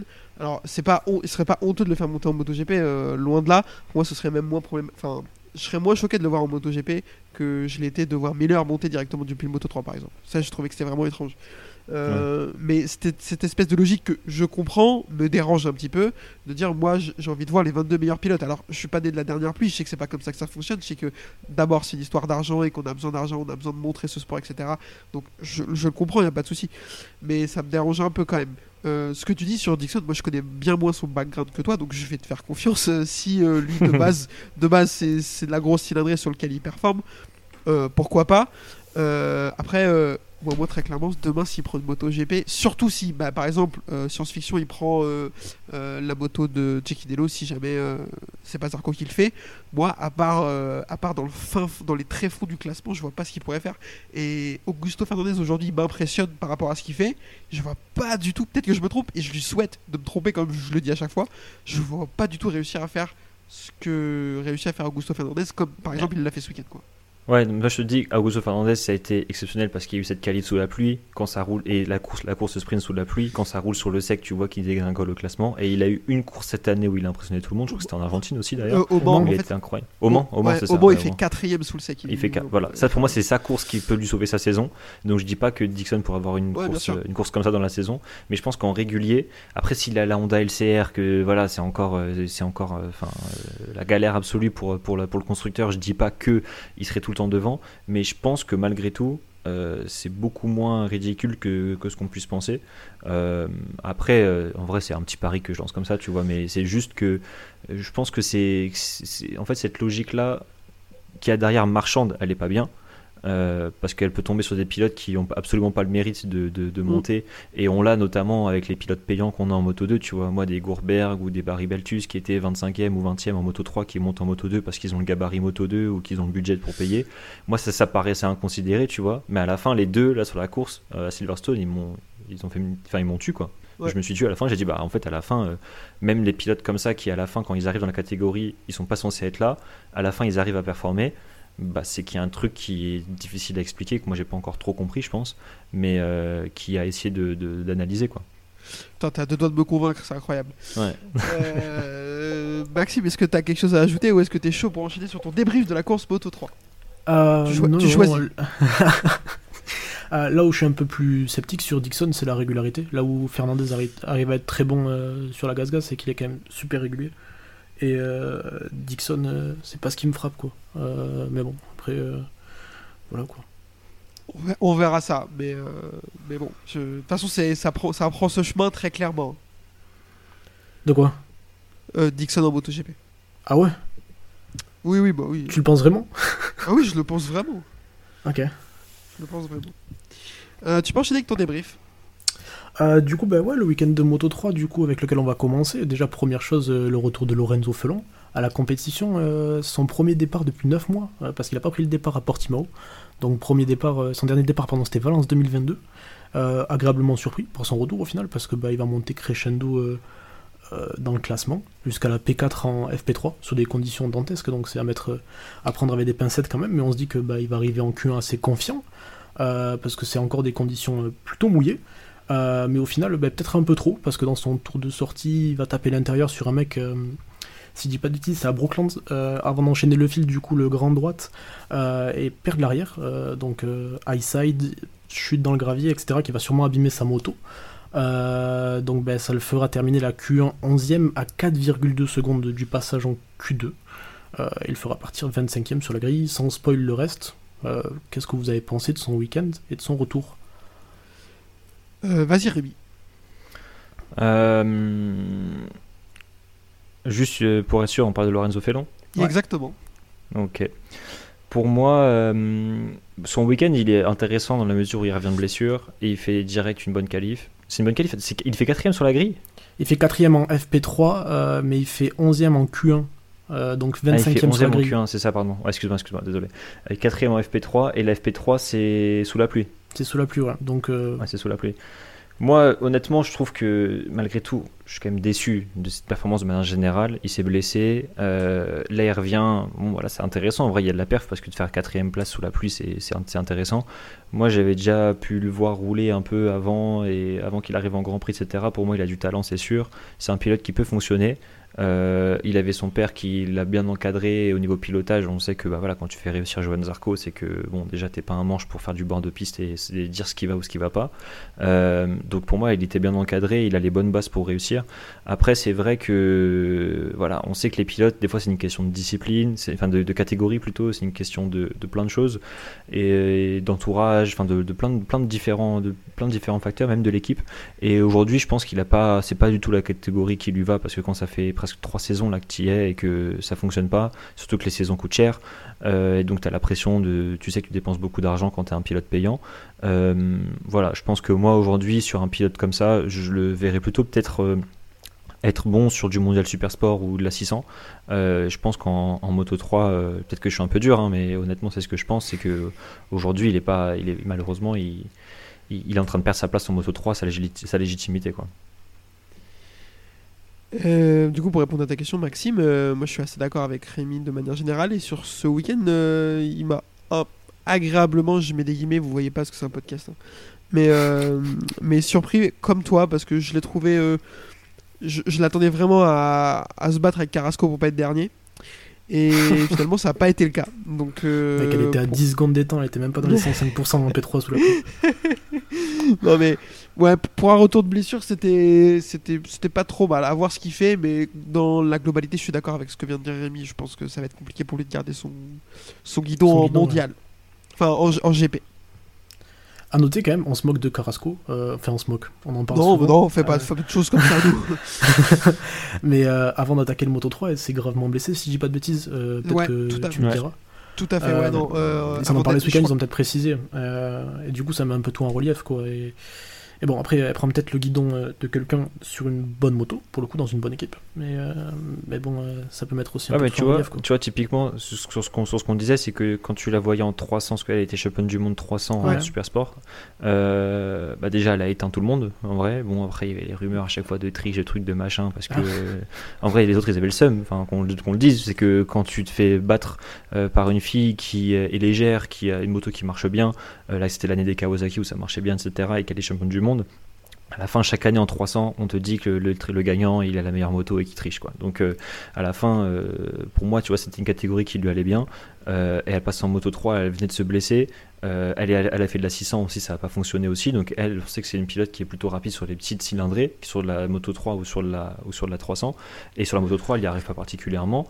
Mais euh, en vrai de vrai, je trouve que quand on revient au débat qu'on avait tout à l'heure sur est-ce que des pilotes doivent être sélectionnés en fonction de leur profil, nationalité, et du coup là aussi c'est par rapport au sexe, le fait que ce soit une femme qu'elle soit présente, pour moi c'est important qu'elle soit là en vrai, même si elle prend entre guillemets une place par rapport au mérite, pour moi c'est important qu'elle soit là parce que, euh, bah, en fait, en moto, en vrai de vrai, on n'a pas énormément de bons messages à véhiculer en termes de valeur ou quoi que ce soit. Euh, et si on reste dans un entre-soi en plus, ouais, c'est ça, c'est qu'en gros, tu te dis, là au moins, on montre qu'on est ouvert et que c'est possible pour une femme d'être en championnat du monde, d'y réussir. Il y en a plusieurs qui ont réussi, il y a elle, il y a Maria Herrera, et dans le passé, il y en a eu d'autres aussi, tu vois. Et je pense que là aujourd'hui, il n'y a personne au niveau des filles euh, à court terme qui peut pousser à la porte pour la remplacer. Et en fait, si elle, elle part, on peut se retrouver sans femme en championnat du monde pendant 4, 5, 6 ans peut-être, tu vois. Que ce soit une française ou une, étrangère, tu vois. Et je trouve que le temps de prendre... les places sont déjà à 250, 300, 350 000 euros. Euh, c'est déjà... On, écrème déjà euh, plus que plus le talent, etc. À partir du moment où on est dans cette logique-là, je pense que si on peut faire une exception par rapport à ça, moi, ça me dérange pas. Après, c'est vrai qu'aujourd'hui, elle est, elle est souvent dernière, mais c'est pas non plus, je veux dire, elle est pas 5 secondes tout le temps, tu vois. Jusqu'elle a une saison, au début, la première saison qu'elle a fait, c'était catastrophique absolument. Mm. Et elle a eu des trucs où c'était quand même pas, pas, pas, ridicule, tu vois. Et euh, elle, a, elle a crédité d'avoir été championne du monde, elle a gagné des courses avant, elle a fait des trucs où c'était sérieux. Euh, de toute façon, c'est le seul profil que tu as sur le marché qui a assez crédits. C'est ça, tu vois, c'est ça, c'est que. moi, c'est pour ça que sur, sur elle en particulier, je trouve que, tu vois, j'aimerais vraiment bien la voir réussir, parce que je me dis, ça serait cool comme message. Euh, après, si c'est pas elle, ce sera une autre à un autre moment, tu vois. Mais euh, on a eu en 600 Super Sport, on a eu Maria Herrera qui était en moto 3 aussi à un moment et qui a fait. Euh, on n'a pas fait de course moto 2, mais elle, elle se battait contre Fabio Quartararo par exemple en championnat d'Espagne, tu vois. Il y a eu des trucs qui étaient intéressants et je trouve que c'est bien d'avoir quand même un minimum de messages sur la grille, de montrer que c'est pas juste italien, espagnol, anglais, français et 2-3 japonais et let's go, tu vois. C'est bien aussi, je pense, de montrer qu'on est un peu ouvert. Donc cette stratégie-là, je trouve qu'elle a ses limites, c'est sûr, faut pas que ça aille trop loin mais il y a quand même un truc à en tirer qui est intéressant. Ouais, puis si ça peut ouvrir ne serait-ce qu'une porte et que ce soit la bonne. Euh, Hmm. Ben, on sait pas, vois, euh, ça peut donner envie. Si- à- Exactement, ça peut, faire, ça peut faire rêver euh, une petite fille qui a 10-12 ans aujourd'hui et qui dans 10 ans euh, réussira à, à faire des top 10 en Moto 3, Moto 2, on prend, hein, ça c'est sûr. Après, ça. comme tu as dit, moi, je, alors, alors, on va pas se mentir, les gens qui nous écoutent d'habitude, ils vont être étonnés. Moi, je, je passe mon temps à dire que c'est compliqué et tout.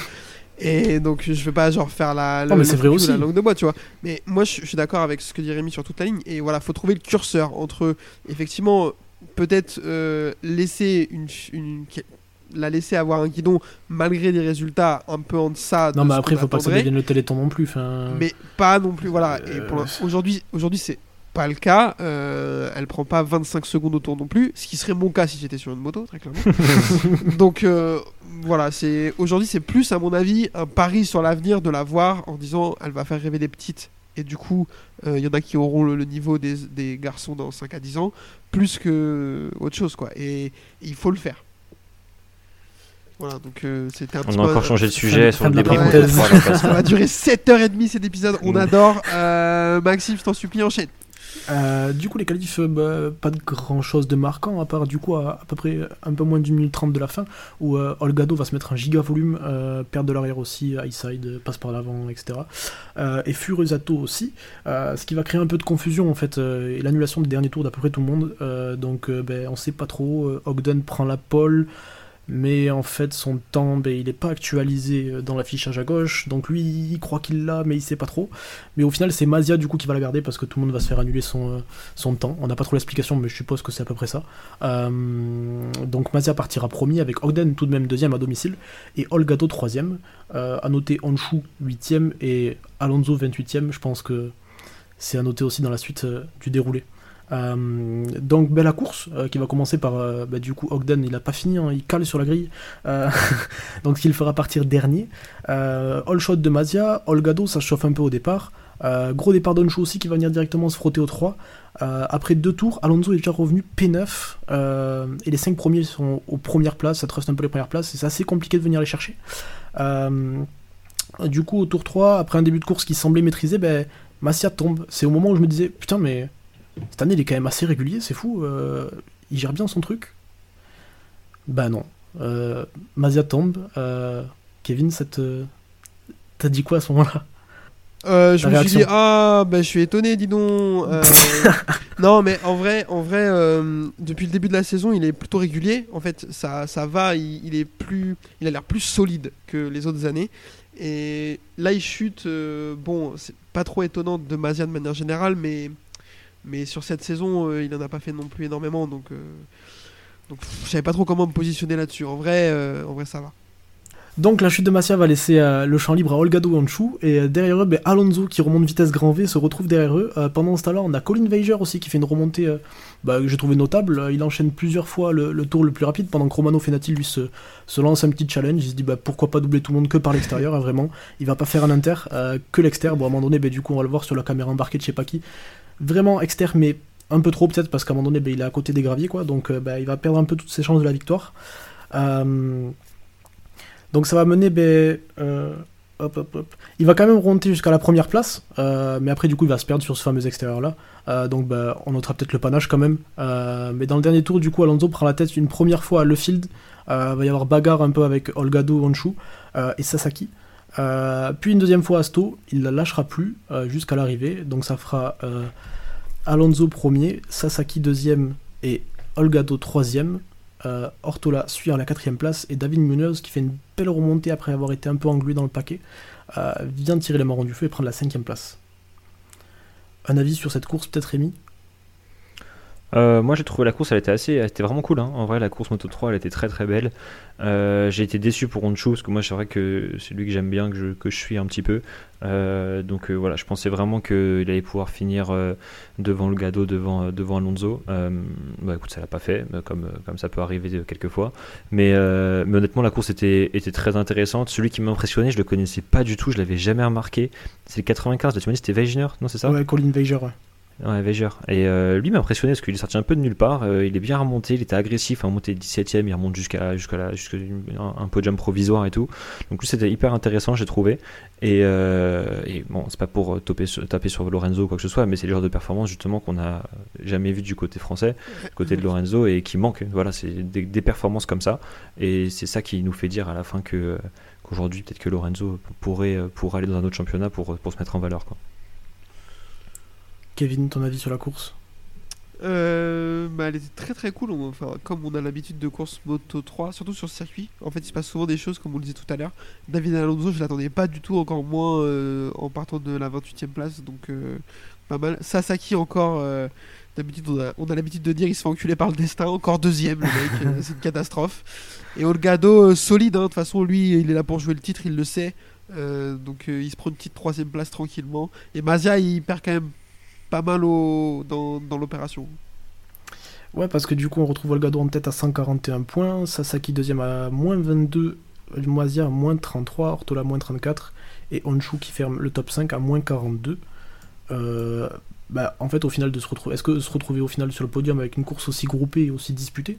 Parce qu'on en a pas parlé, mais c'était quand même euh, un bon groupe de 18, euh, où la petite erreur pouvait vite te faire revenir plus loin. euh, finir sur un Là, podium pas loin, c'est pas plus, c'est pas plus mal. Ouais. Ouais, j'ai vu que c'était la, la- la- la deuxième course la plus serrée dans le top 15 euh, de l'histoire en Moto 3. Par Donc, exemple, euh, c'est très serré quoi. Par exemple, Denis Honshu, je crois que c'est euh, l'avant-dernier virage à Sto, euh, qui se fait complètement élargir. Du coup, ça le ramène ben, 11ème, quoi, alors qu'il se battait potentiellement pour le podium ou la victoire. Quoi. Euh, bah, on va enchaîner tout de suite avec le débrief de la course Moto 2. C'est parti. La course Moto 2, donc sur ce circuit de Silverstone, ça n'a pas changé. Ils sont toujours restés au même endroit. Euh, Maxime vous a débriefé les essais, mais vous savez très bien que moi je les regarde pas, j'ai pas le temps. Alors, Paul D'Acosta, euh, all shot de Fermin Aldeguer avec sa Bosco Scuro et qui est Speed Up. Euh, et tout de suite, au départ, on va avoir un strike de Denis Foggia qui se dit euh, Je vais aller prendre les freins dans l'air, on va voir ce que ça se passe. Spoiler alerte, ça se passe pas très bien.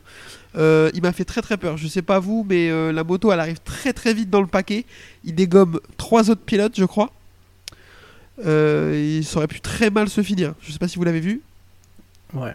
Surtout que le champ de la caméra, mec, tu le vois juste dans l'herbe, tu vois qu'il va arriver, le champ de la caméra se tourne, tu pars sur un autre plan, et là tu le vois juste arriver pleine balle au dernier moment, mec. C'était un petit effet suspense, c'était un peu de la torture. Exactement. Euh, derrière, donc, on va avoir une bagarre avec Alonso Lopez qui va tout de suite essayer de prendre la tête et Barry Baltus qui est bien placé, comme on parlait Rémi tout à l'heure, il est sixième. Arbolino dans le bon groupe aussi, pour l'instant rien à signaler. On va avoir une grosse chute de Jake Dixon qui va se faire un petit peu pousser par Darren Binder. Euh, il va prendre un gros volume. hein. Jake Dixon, il est assez sonné. Euh, petit débat assez rapidement, Rémi. euh, Est-ce que Binder va être pénalisé et Dixon va le découper en interview? Est-ce que c'est justifié ou bon, il n'y a pas grand-chose? Bah, je pense qu'il y a de la frustration pour Dixon, c'est normal parce que euh, il était à la maison et que niveau championnat, peut-être qu'il y croyait encore un petit peu. Après, c'est moi les images, je les ai pas vues sur, euh, sur le contact des deux, des deux pilotes, donc euh, compliqué de juger le- la, la gravité de la- de l'action ou quoi que ce soit. Euh, mais donc, euh, donc, donc voilà, mais bon, c'est des situations qu'on voit souvent. Donc euh, après, de toute façon, c'est la direction de course. euh, je n'ai même pas envie de regarder ce ce qu'ils prennent comme décision parce qu'à chaque Ouais. fois, c'est assez contesté et tout. Donc euh, dans tous les cas, c'est comme ça, c'est comme ça. Dans tous les cas, les points, il les récupérera pas, c'est sûr. Donc euh, à partir de ce moment-là, euh, mettre une pénalité à l'autre s'il veut, bon, ça, faut- ça fera peut-être euh, du bien à son ego, c'est tout, mais ça lui ramènera pas les points et c'est tout. quoi. Ça ressemblait un peu à ce qu'a fait Alonso à Sablos à- au Mugello. Euh, ça. Alonso Lopez, Pardon. Non, ah, je suis pas d'accord. Ah bah vas-y. Je pense que, enfin, ouais, c'est pas du tout là. Il, il vient vraiment se poser sur lui, euh, alors que il- avant, au freinage, il est déjà à côté. Binder, il vient, il vient Ouais. vraiment resserrer dessus. euh, de- Enfin, autant euh, il a pas trop à être la Binder, mais autant l'autre il sait qu'il est là, et il referme dessus comme si l'autre il allait devoir s'effacer. Enfin, on fait la course. À un moment donné, euh, tu te fais sortir, tu te fais sortir, puis après, s'il est frustré, fallait partir plus loin que en qualification, quoi. Je pense que en plus il tape sur la proie facile euh, Binder, c'est vraiment genre Ouais, je pense que c'est ah oui. n'importe qui d'autre, il dit pas la moitié de ce qu'il a dit. Enfin, il insulte de clown qui devrait être banni et tout. Enfin, que de toute façon c'est toujours pareil avec lui, que ce soit Moto 3, Moto 2. Enfin, mec, euh, ce mec-là veut monter en Moto GP, il va se faire bousculer un peu, il va faire quoi? Il va aller crier Marc Marquez, c'est un assassin. De toute façon il fait ça tout le temps. Enfin, euh, je suis Ouais, pas, Il y a toujours pas des boucs émissaires dans le championnat de toute façon. Il y a toujours Non, mais je suis pas émissaires fan. à Non, chaque mais fois, donc, je trouve ça, je trouve ça, je trouve ça assez, euh, assez mesquin comme comportement pour le coup. Et, euh, Après, c'est souvent quand les pilotes ils font ça, c'est souvent c'est la frustration sur le moment. Ah, mais je, je suis d'accord ils avec essaient toi. de hein. mettre la pression Mais sur, c'est pas euh, sur le moment, la hein. pression, c'est vraiment genre il rentre dans son box, il crie, il fuck tout le monde, il jette tout. Et c'est un moment Mm. bien après où il va chercher une interview derrière les box avec un mec, enfin, juste pour Mm. lui chier dessus, je trouve ça. Alors qu'en vrai, la frustration c'est de ton week-end avant. ouais. Je trouve ça dommage. Après, bah, c'est compré- ouais, je suis d'accord avec toi sur le principe, c'est quand même compréhensible. Enfin, et puis comme tu, comme dit Rémi, il y a beaucoup d'ego et tout. Enfin, après oui, il a peut-être été un peu loin en interview, mais euh, bon après au, au moins on a des trucs à dire, on n'a pas des pilotes tout lisses quoi. il se passe des choses. Ouais, je suis d'accord avec toi, mais du coup on a des trucs à dire et c'est pas forcément positif pour le coup. Oui.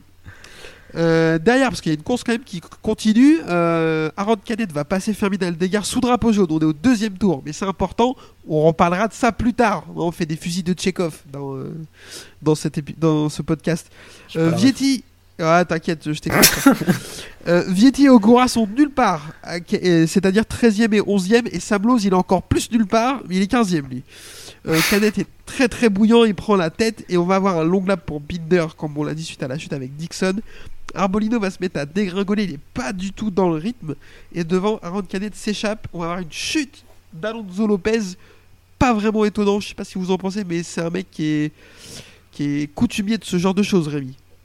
Ouais, mais pour moi, après, c'est c'est un jeune pilote et honnêtement, je, je, je pense que c'est ça peut être un, un, un prétendant au titre l'année prochaine. Donc, euh, honnêtement, ça, ça me dérange pas sur des saisons comme ça où il, il est, il est capable de se mettre au tas.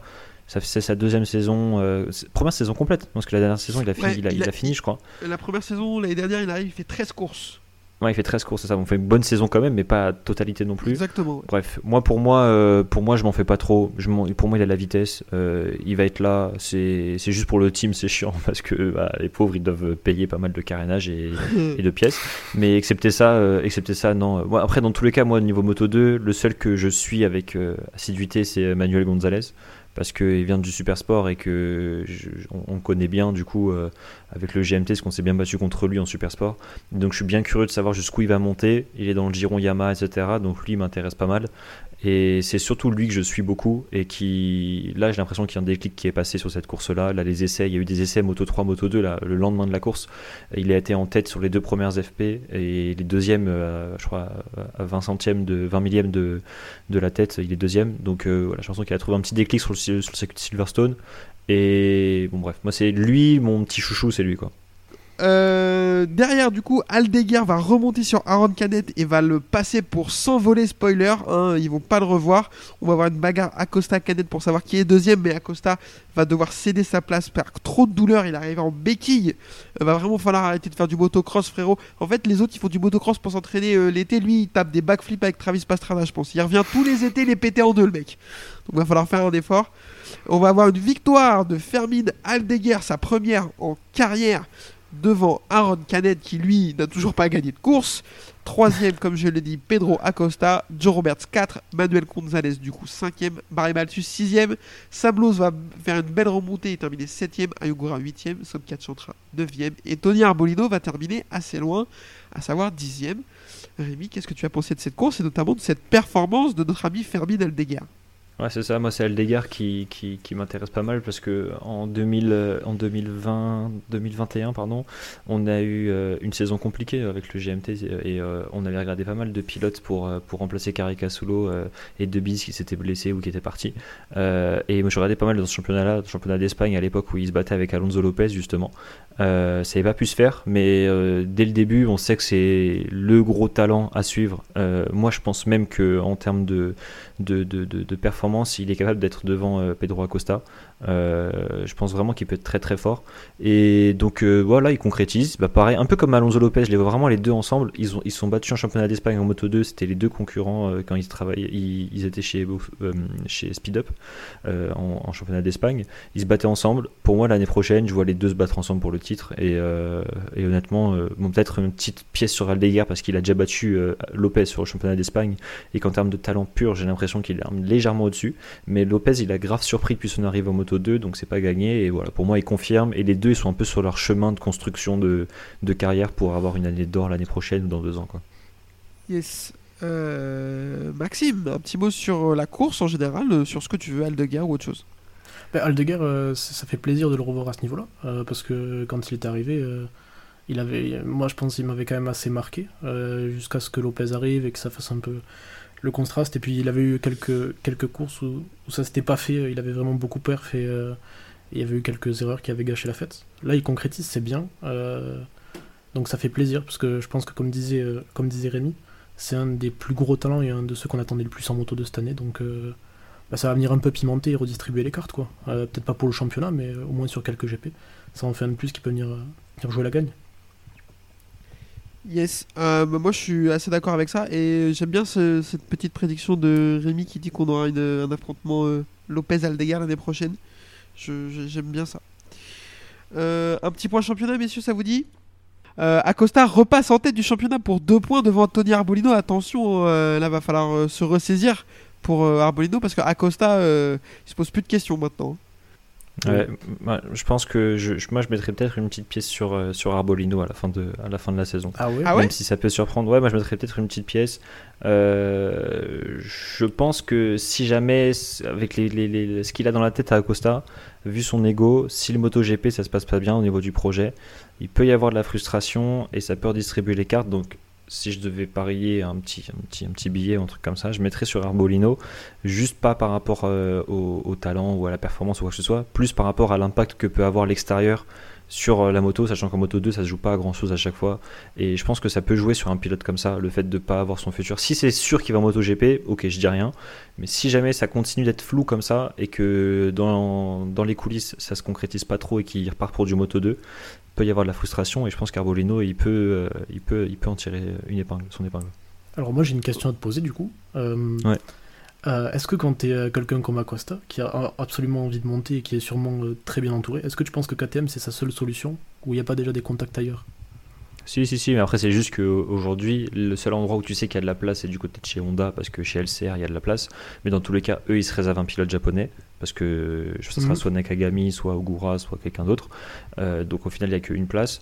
Et, et, chez Honda, on parle plutôt de Zarco, on parle de pilote expérimenté, etc. Donc à la fin de la fin, pour moi, il n'y a pas de place. Honnêtement, pour moi, il n'y a pas de place pour Même, chez, même chez chez Grésini, non, impossible. Non, non, mais pour moi, Grésini, ils mettent, pour moi, Grésini, ils mettent, euh, ils mettent Marquez avec quelqu'un. Ils mettent Alex Marquez avec quelqu'un. Ok, tu mets pas Alex Marquez avec Pedro Acosta si t'as l'occasion de le faire moi, je pense. Moi, honnêtement, euh, enfin, si j'ai l'occasion de le faire, honnêtement, non, bien sûr. Parce que... ah ouais non, non, en fait, en fait, c'est que, je dirais non, parce que euh, moi, je mettrais pas Alex Marquez comme pilote numéro 1 pour moi, c'est pas un pilote qui est capable encore de, de pouvoir, euh, de pouvoir être performant sur un championnat entier. Il va continuer de faire des erreurs, je pense, l'année prochaine encore. Et j'aurais besoin de quelqu'un qui m'apporte un peu de régularité. Si je me retrouve avec un Dijan Antonio bis, s'il le vire, Dijan Antonio, c'est parce qu'il veut un pilote qui, qui va pas finir euh, dans les, dans, en dehors des points. Quoi. Donc euh, pour moi, quand tu es à la Ducati, tu sais que tu peux avoir deux motos dans une équipe. Il faut se dire ça en vrai. C'est que dans une équipe, le moment où tu es capable d'avoir une moto et des pilotes qui peuvent gagner des courses, sur 10 saisons, ça va t'arriver sur deux ou trois saisons tu vois. Et encore, c'est un excellent ratio, tu vois. Des fois, les teams, ils vont être bons sur une saison, sur 15 ans, tu vois. Et du coup, quand tu as ça, pour moi, ils veulent, il faut concrétiser ça par des, par des victoires, etc. Ils peuvent le faire avec Alex Marquez de temps en temps, mais derrière, il faut prendre un pilote qui, est capable de mettre du gaz, tu vois. Donc pour moi, je prends, si je prendrais plutôt un Zarco Marquez, tu vois. Euh, et, voilà. Mais après, c'est mon avis personnel, ça se trouve, Bien sûr. pas du tout C'est intéressant d'en discuter parce que tu as notre point de vue que nous, je pense. Nous, on serait très bêtes et genre un peu en, en mode My Team euh, ou un truc comme ça un peu débile. Genre, on, mettrait team, un peu, genre. on, mettrait tous les bons dans la même équipe, on dirait ouais, c'est trop fort, ça marche. Hmm. C'est ça, mais voilà. Mais après, c'est mon petit, mon petit truc, mais ça se trouve, euh, c'est voilà, un petit pari comme ça que je fais. En tout cas, moi, je suis plus pour Arbolino pour euh, pour ce côté-là, que je trouve marrant, quoi. Moi, je penserais presque, tu vois, l'inverse. Je dirais presque que Arbolino, il peut peut-être se faire trop de mal à la tête avec le titre et absolument vouloir monter et genre, mais terminer la saison, mais au fond du fond, genre c'est possible aussi. Non, en vrai, les deux, c'est possible. Hein. C'est, après, il faut connaître les pilotes. C'est pour ça que nous, même moi, je les connais pas, les deux pilotes, j'ai jamais travaillé avec eux ou quoi que ce soit. Donc, euh, c'est de l'extérieur. C'est juste qu'Arbolino, même s'il fait un peu petite tête de star, etc., euh, il a l'air d'être moins, euh, moins d'ego. Oui, je suis d'accord. Bien sûr, Et c'est pour ça que je mets mon billet plutôt que sur Arbolino que sur Pedro Acosta, c'est parce qu'on sait que le, mental et la frustration, le mental et la frustration d'un pilote en moto, ça joue énormément sur la performance, et que pour moi, ça fait plus impacter un Pedro Acosta, mais ça se trouve, lui, il arrive à très bien passer au-dessus de ça quand il met son casque et ça met du gaz et ça, et ça gagne. Hein. J'en sais rien, mais ça va être un vrai test pour les deux pilotes dans tous les cas. T'as raison. Yes, euh, c'était super intéressant. Je vous propose qu'on enchaîne avec le MotoGP, ça vous dit? Let's go. Allez, c'est parti. Euh, MotoGP, donc, euh, toujours à Silverstone, hein, ça n'a pas changé, il n'y a pas de problème. Paul de Marco Bezzecchi, qui lui, euh, il fait le meilleur temps à une minute de la fin, et après il jette la moto dans le bac en disant Ah, de toute façon, vous ferez pas mieux, maintenant vous avez plus le droit. Donc, ça, c'est vraiment une belle technique. Euh, Zarco, 9ème, et Fabio Quartararo, 22ème dernier, c'est catastrophique, ça lui était jamais arrivé dans sa carrière en MotoGP. Dans les petites catégories, je ne sais pas, mais je crois pas. Euh, derrière la course sprint, je vais pas vous la détailler parce que, parce que ce sera trop long. Sinon, elle va se dérouler en pneu pluie sur une piste séchante. On va avoir un all shot de Bezzecchi et un Miller très saignant. Zarco va démarrer prudemment, mais va remonter tout le monde pour terminer quatrième. Avec une, on va avoir une victoire de Alex Marquez devant Bezzecchi et Vignales. Et Quartaro gagnera une place et terminera 21ème. Euh, rapidement, messieurs, cette course sur la pluie, c'était quand même assez sympa. Euh, Rémi.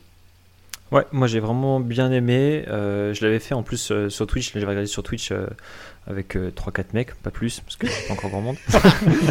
mais, ça va dire, ça va mais, ça veut dire, mais en tout cas c'était très cool. J'ai bien aimé, surtout que, bon, le seul truc qui est dommage, c'est que j'étais surpris de voir tout le monde partir en pneu pluie et d'avoir personne en intermédiaire ou de prendre le pari des slicks. Parce que honnêtement, je pense qu'il y aurait pu avoir de l'intermédiaire qui se mette sur la piste, parce que c'était très très sec dès le début quand même. Et c'était une course qui était, bon voilà, je pense qu'on n'en verra pas comme ça dans la saison, parce que c'est, en fait, ils ont roulé sur le sec avec des pneus pluie au final, quoi. Ouais. Donc, donc voilà, mais c'était une course qui était hyper cool. Euh, c'est qui derrière? Attends, c'est Bezzeki qui remonte très fort sur euh, Bagnaia? Non, c'est. Sur Alex Marquez. ouais, c'est sur Alex Marquez, ouais, c'est ça. Sur, sur la Marquez. fin, ouais. Et, euh, et, bon, bah voilà, c'était très cool, honnêtement. Moi, j'ai bien vibré jusqu'à la fin. Zarco, c'était très bien aussi. Je pense que c'était Ouais. compliqué de, de faire mieux. C'était, il avait, il avait raison de partir prudemment. En vrai, mieux vaut finir quatrième comme ça que. Euh, attends, troisième ou quatrième, il finit j'ai Quatrième, quatrième. Quatrième, quatrième, quatrième que de, que de se mettre par terre au début. Donc euh, voilà, moi pour moi c'était une course qui était hyper sympa et voilà mention euh, mention spéciale à Morbidelli qui termine très très loin alors qu'il était bien placé. que, euh, Haha, on lui fait la bise. Euh, Maxime, un mot rapide sur cette course sprint? Mot rapide, euh, qu'est-ce qu'on n'a pas parlé Bagnaia, euh, qui euh, sûrement dû à sa chute euh, en Q2 ou un truc comme ça, a une moto sûrement un peu cassée en, en sprint et, et qui va juste avoir aucun rythme. Voilà, c'est un peu ce qui m'a marqué à part ce qu'on a dit. Yes. Euh, course du dimanche, du coup, all shot de Jack Miller avec du grabuge au départ. Martin va se retrouver large. Touchette d'Alex Marquez qui va casser son aileron. Ça va être un peu compliqué pour tout le monde, mais pas de chute. Bezzeki et Bagnaia sont tout de suite dans le rythme et ils vont s'échapper. On a un bon départ de Zarco. En fait, il va bien sortir de la grille, mais il va avoir du mal à trouver du rythme. On va en reparler parce que c'est assez intéressant ce qui lui est arrivé.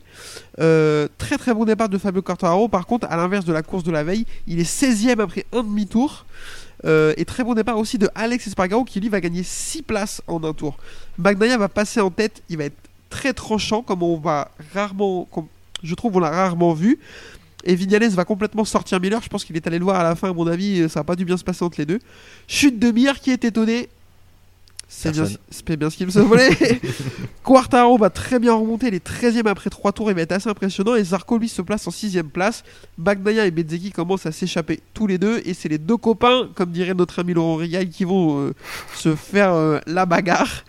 Alex Marquez va devoir abandonner, c'est assez dommage parce que je m'attendais à beaucoup de lui sur ce- cette course de dimanche. Et on va avoir une chute de Marco Bezzecchi euh, qui va décider de freiner dans le virage. Lui il s'est dit je vais attendre le virage et je vais freiner après, voir si ça fonctionne. Spoiler pas du tout, on va revenir après monsieur dessus, ne vous inquiétez pas. Euh, Alex Espargaro lui va trouver du rythme et il va enchaîner 3-4 tours très très très rapides. Il va revenir sur Peko Bagnaia. Je pensais que après la chute de Bezzeki qu'on n'allait pas revoir Peko, pas du tout. Zarco lui de son côté dégringole, on sait pas pourquoi pour le moment, mais on va l'apprendre plus tard. Derrière, Vignales, Binder et Oliveira vont aussi retrouver du rythme. Et là, notre ami préféré arrive, à savoir la pluie. Alors moi j'adore les courses comme ça. Euh, Il y a des gens, c'est pas leur cas, je sais pas comment c'est possible. Quartaro va continuer sa remontée dans la roue de Jorge Martin. Et euh, devant Oliveira, un rythme de fou furieux. Ils vont nous faire une grosse bagarre à 4 en l'attendant. Euh, il va tous les récupérer. Bagnaia est solide. Il se fait doubler. Il repasse tout de suite. On se dit qu'il. euh, Enfin, à ce moment-là de la course, pour moi, c'est acté, c'est pour lui.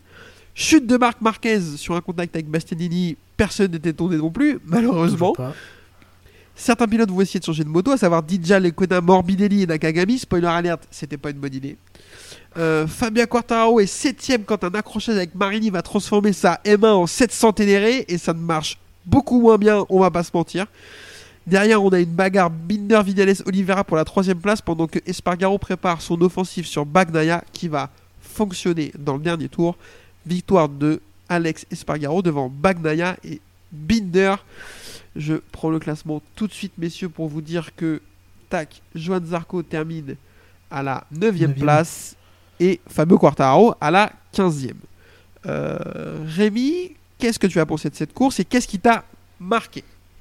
Moi, ce qui m'a marqué déjà, c'est l'erreur, la grosse erreur de Bezeki. Pour moi, c'est le vraiment c'est le côté dommage de la course où on se dit que pour le championnat, vraiment, c'est enfin cette erreur à ce moment-là, c'est vraiment le pire moment parce qu'il nous met la possibilité, enfin voilà, l'eau à la bouche. On a l'impression que le championnat il va se relancer, qu'il va se battre avec Bagnaia, etc. et que ça peut, enfin que tout peut changer pour la fin du championnat. Et même s'il finissait 4 ou 5, je m'en fiche. Mais honnêtement, de chuter à ce moment-là, c'était dommage. Donc euh, bon, il a fait une erreur. Après, bon, c'est sa première saison où il est ultra compétitif, sa deuxième saison MotoGP. Donc euh, voilà, on va pas lui en vouloir, mais c'est juste dommage par rapport à ça. Euh, là où j'étais plutôt surpris, c'est la remontée de Cartararo. partir 22e, il revient, il revient 7e avant de se taper avec Marini, enfin de taper Marini et de, voir son carénage qui part en cacahuète et de finir 15e. Mais voilà, je trouve que c'était quand même honnête. Je sais même pas s'il était parti 12e euh, ou 13e s'il aurait fait beaucoup mieux. Donc euh, ça c'était quand même pas trop mal. Bah, Zarco, voilà la déception par rapport à la performance, mais apparemment il a eu un problème de surchauffe avec ses pneumatiques.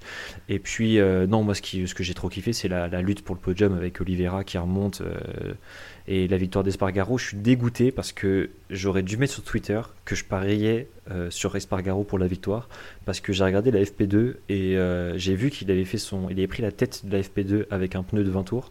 Euh, qui faisait le meilleur temps. Et quand il est ressorti avec un pneu neuf, qu'il a mis 6 dixièmes à tout le monde, j'ai dit il au-dessus de tout le monde, lui, c'est sûr qu'il gagne la course euh, sur le sec. Ouais, FP2 était monstrueux. Monstrueux. Et honnêtement, euh, pour moi, je, je, c'est lui sur lequel il n'y a, y a pas de surprise parce qu'il a juste été un ton au-dessus de tout le monde. et la pluie, ça, et puis sa position pourrie sur la grille, il part 12ème.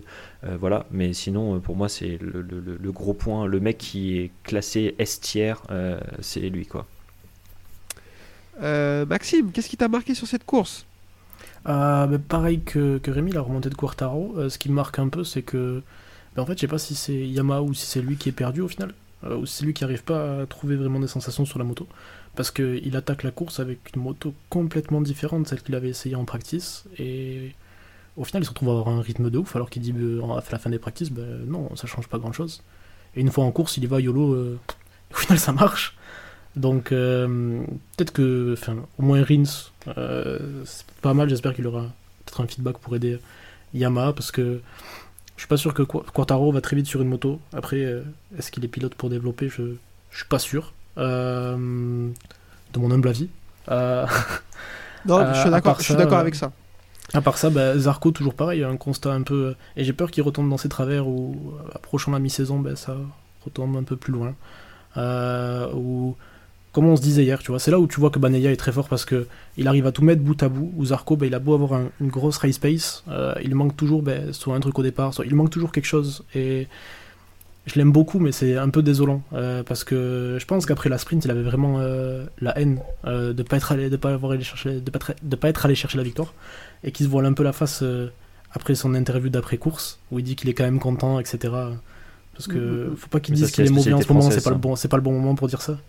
Pardon C'est la spécialité française en vrai, le truc où il manque toujours quelque chose pour y aller, etc.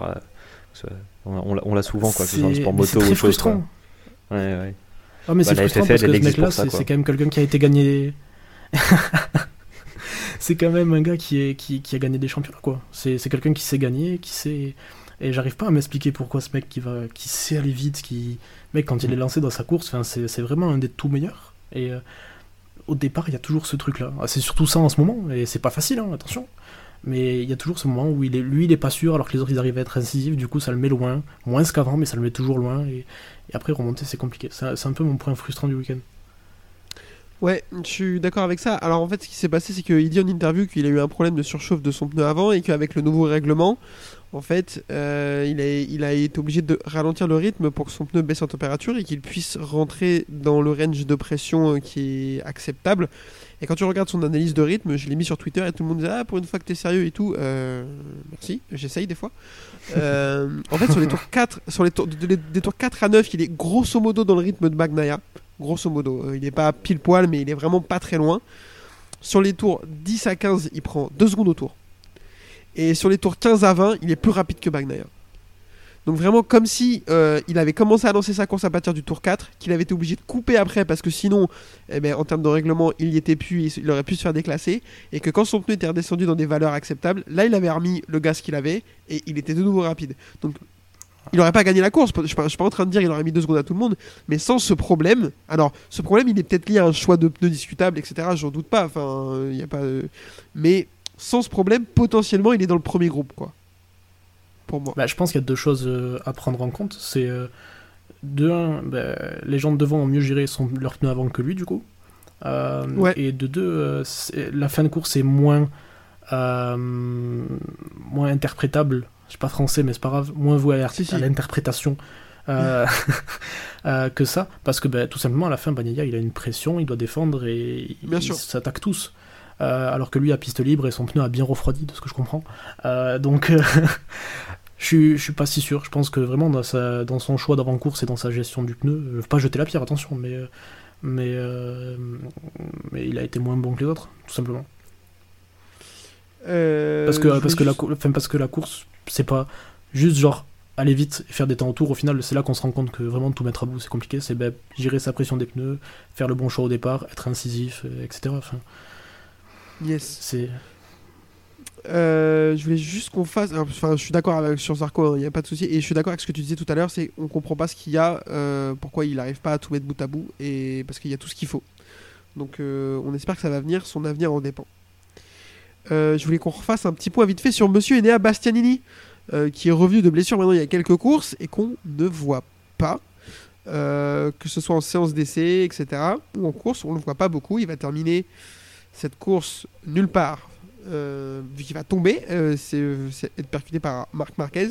Euh, mais on va pas le voir du tout, que ce soit du week-end en qualif, en course et tout, il est nulle part. Rémi, comment tu analyses sa, saison? Alors, on sait qu'il a la blessure en début de, sur la première course sprint au Portugal. Est-ce qu'on peut tout mettre sur le dos de la blessure ou est-ce qu'il y a un peu plus que ça? Bah, pour l'instant, c'est compliqué parce que euh, voilà, on va le laisser le revenir tranquillement, même s'il y a eu la pause, etc. On, perd forcément un peu le rythme quand, quand on s'arrête. Enfin, pour certains pilotes, en fait, ça dépend des pilotes. Il y a des pilotes qui peuvent chuter euh, en FP1 euh, comme Marquez et faire la pole tout de suite après. Enfin, bref, ça peut, ça peut arriver. Il y a des pilotes qui ont besoin de plus de temps pour se remettre en confiance. Dans tous les cas, comme il s'est blessé un certain temps, assez longtemps, que tout se joue mi-saison pour l'année suivante, etc., on peut pas lui retirer le guidon officiel de l'année prochaine. Mais si continue comme ça et que l'année prochaine ça continue comme ça, pour moi il perd son guidon officiel et, euh, c'est fini quoi. Donc euh, c'est juste que c'est pas performant, c'est pas pas ce qu'on attend de la, Ducati officielle, c'est pas ce qu'on attend de la Ducati tout court. Donc euh, donc voilà, donc c'est pour l'instant je trouve qu'il n'y a pas grand chose à dire parce que ça reste sa première saison sur la sur la moto officielle, il s'est blessé rapidement.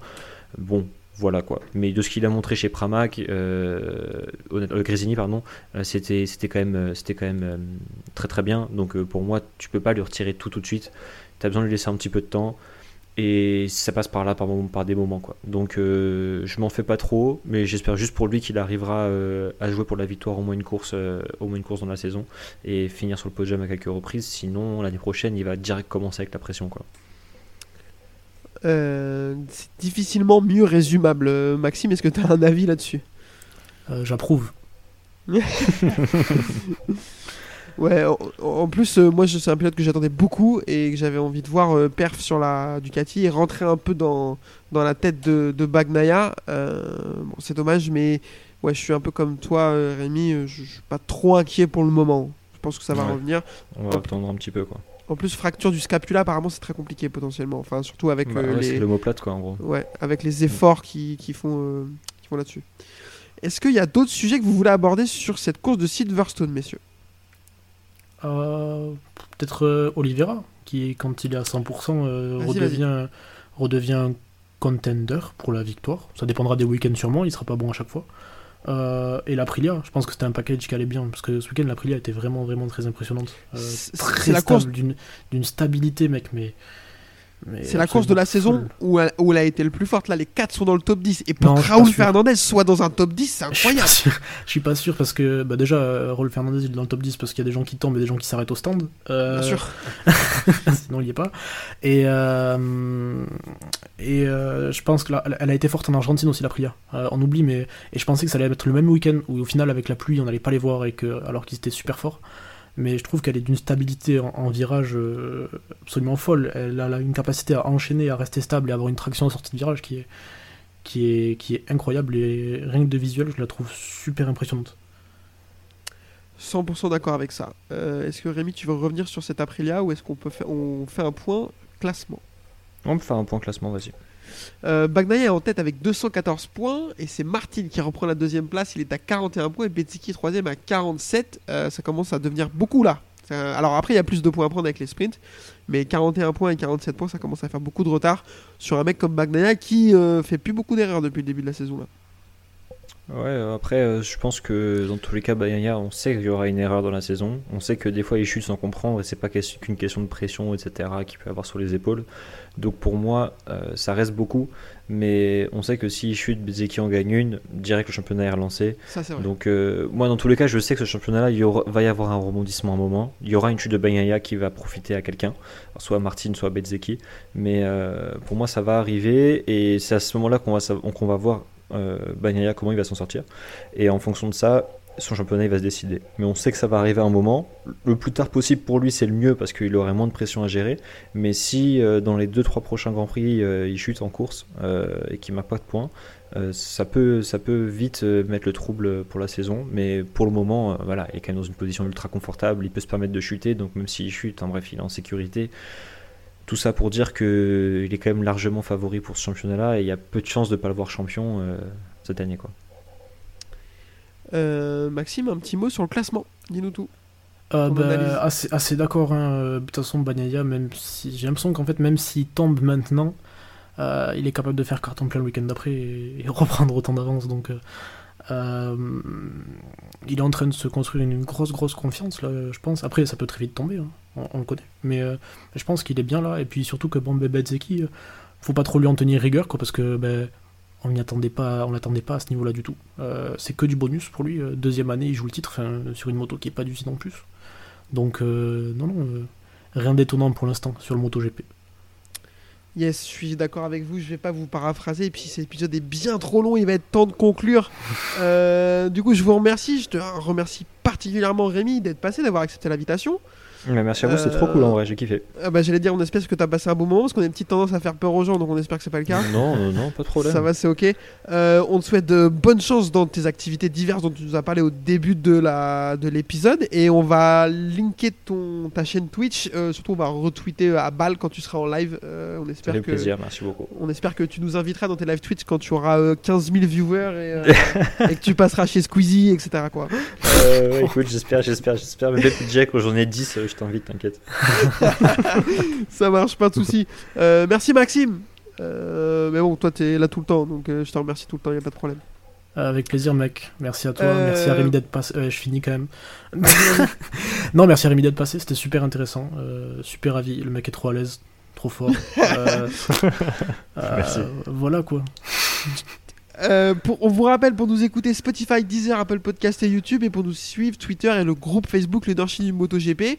Euh, une nouvelle fois merci messieurs, Rémi tu reviens quand tu veux et on se retrouve dans deux semaines pour Spielberg et ce coup-ci euh, j'y vais pas donc il n'y a pas de piège. à plus tout le monde, ciao, merci. Allez, salut, merci beaucoup. Salut.